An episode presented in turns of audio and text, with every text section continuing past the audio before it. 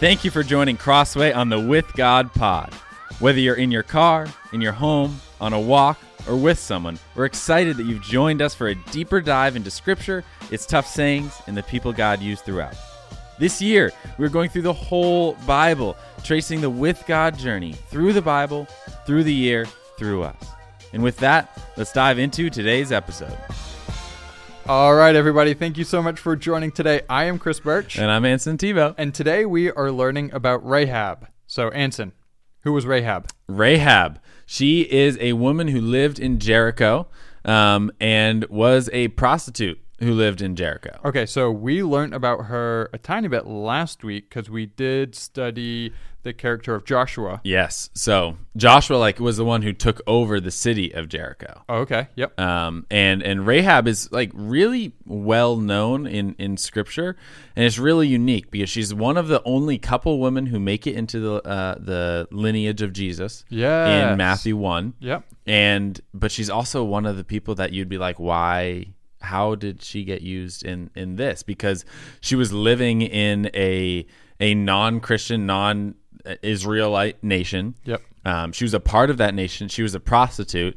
Like she she had she was so far removed from what was going on in israel that you'd be like how how did this happen? Yet Yeah. i think the way that god uses her and works in and through her story is really really powerful and shows that that God takes and uses people who have no business being used Right. and uses them so powerfully and, and shows the the goodness and the grace um, of God. But we reach and, and we hear about Rahab. I think it's Joshua six. Um, I think it's four through six or six through eight. Um, I can't remember exactly, but we hear about her, and and she's most known for for hiding the spies that Joshua sent into Jericho. Um, and the way she did this is actually kind of kind of fascinating. So like the spies come in, and she's like, "Okay, I know who you guys are. I'll hide you." She sends them up to the roof, and she hides them in and amongst these like wheat stalks, these flax stalks, who are like these tall things. So they're just hidden in amongst them. And at that time of year, in in that culture, in that climate, it would be normal because these things would be drying out on the roof. So she's just like, "Go hide." Hide in there. So then these the king finds out and is like, "Hey, there's these spies from the Israelites. Um, go check out. They're at Rahab's house." So they come to Rahab's house, and Rahab doesn't initially lie. She's like, "No, they were here." But then she sends them like this wild goose chase to go be like, "Hey, but they just left. Go find them here. Go chase after them Yeah. here." And I don't know what movie it makes me think of, but it just makes me think of those movies where like someone comes in and tries to deceive the people. And it also makes me think that these spies are like, the, or these people from the king are pretty dumb. Right. Like if the person's like, no, they left. Yeah. No, like go check the house. Yeah. No, maybe they did and they found that they weren't in the flax stalks, but I think it was a little bit of a a poor judgment on on the people coming and checking the house. But that also may be God being like, no, don't come in the house. Giving him a low IQ. Yeah. I was thinking more of just like making them not think about it, but I guess Yeah. that'd be giving him a low IQ. Um, but so she sends him away, um, and then she goes to the spies and speaks to them, and that's where you find the really interesting part is you see that Rahab, from what she has heard about the Israelites, has this profound faith. Like she's heard about how the Israelites have beaten the Egyptians in the Red Sea and how they defeated the Amorites and and how um, fear had entered the land among them because of what they were doing. Yep. And this is all because the way that God is working in and through them. So like those in Jericho, like almost knew that they were going to be conquered. Um, and and but possibly the most astonishing statement that she says, and it's astonishing for a reason, but she says, For the Lord your God, He is God in the heavens above and on the earth beneath. We talked a little bit on Wednesday that she's the first Gentile person we know that has faith. And it's fascinating hearing her say that because she wasn't a part of the Israelites. She wasn't a part of their leaving of Egypt. She wasn't a part of their being enslaved. She wasn't a part of that. So, how is she hearing? She's literally hearing about God through what God is doing in and through the army, in and through um, the people of of God um, as they're taking over these different places.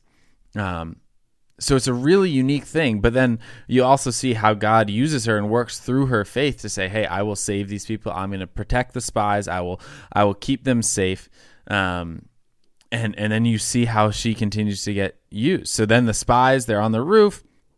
The the people who are pursuing the spies go away. They go searching in the magical land that Rahab sent them to. Um, and then so she she talks to them. She uses her knowledge and awareness to lowers the spies and spent, tells the spies to go spend three days in the hills before they return to their their land. But she said in return, she asked that her family would be spared. Um, and then the spies are like, leave a scarlet cord in your window, and we'll spare. And then we have the, that famous story that we talked a little bit about last week of them walking around the city, the Joshua leading the army, walking around the city seven times, that VeggieTales song, um, and and the walls of Jericho falling down. Um, but then you see also that they come to Rahab's house, who has a scarlet cord, and they spare her entire her entire family. Um, and then you continue to see not very much in a sense of her she doesn't get talked about a ton but you continue to see how god works in and through her. Um, because uh, someone who's a prostitute who is not a part of the israelite nation comes um, he marry she marries someone named salmon. I think that's a fantastic name. And their son tuna Um, and then, but they have the kid Boaz, which if you read the book of, of Ruth, you have Boaz, who's this redeemer who comes to, to sort of comes alongside Ruth and marries Ruth. And, and then you see Boaz is in the line of, of, um, of Jesus and the lineage of Jesus. So what we've seen all throughout this with God journey is how these like little, little glimpses of people's faith get used. We saw Abraham's faith get used. We saw Noah's faith get used. We saw uh, Jacob's faith, it, um, Isaac's faith, and, and Joseph and Joshua, like all these people, Caleb's faith, all these people's faith is being used by God for his goodness and his glory. And we see Rahab, someone you would think there's no way God's going to use her. There's no way. She's not even a part of the nation of Israel, and she's also living in in sin and and and away from and brokenness and all these things. But then you see the little bit of faith that she had from from hearing about all that God was doing brings her into this space where now she helps God's plan come to fruition. She saves the spies, gets the spies back safely, and then God's like, "I will protect you, I will save you." And then even uses her more in the line of of Jesus, the coming Savior. Um, so while Rahab, she's only really a part of of Joshua for two three chapters.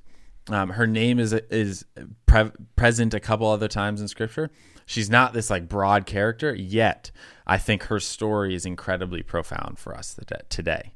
Yeah, that's awesome. And if we were to real quick just kind of go over some of her highlights, her Facebook thing, I mean, she would be like the first Gentile convert, um, you know, saved by faith. Uh, her faith led to action that mm. saved the mm. Israelites yeah. um, or and let them For conquer sure. a whole city. So just adding to that incredible story yeah. of God's movement. Yeah. Um, and yeah, I mean, she stood out in a whole city of people mm. who were like trembling and couldn't figure out like okay why are these people yeah. so successful? And she was able to realize like your god is legit legit yeah. you know? Yeah. So yeah absolutely. Like way to stand up um, against kind of all odds and be able to pick out and acknowledge where God is moving and then commit your mm. faith mm. to that. Yeah. Uh, and then get married and have a family and all that stuff. So lovely, happy ending.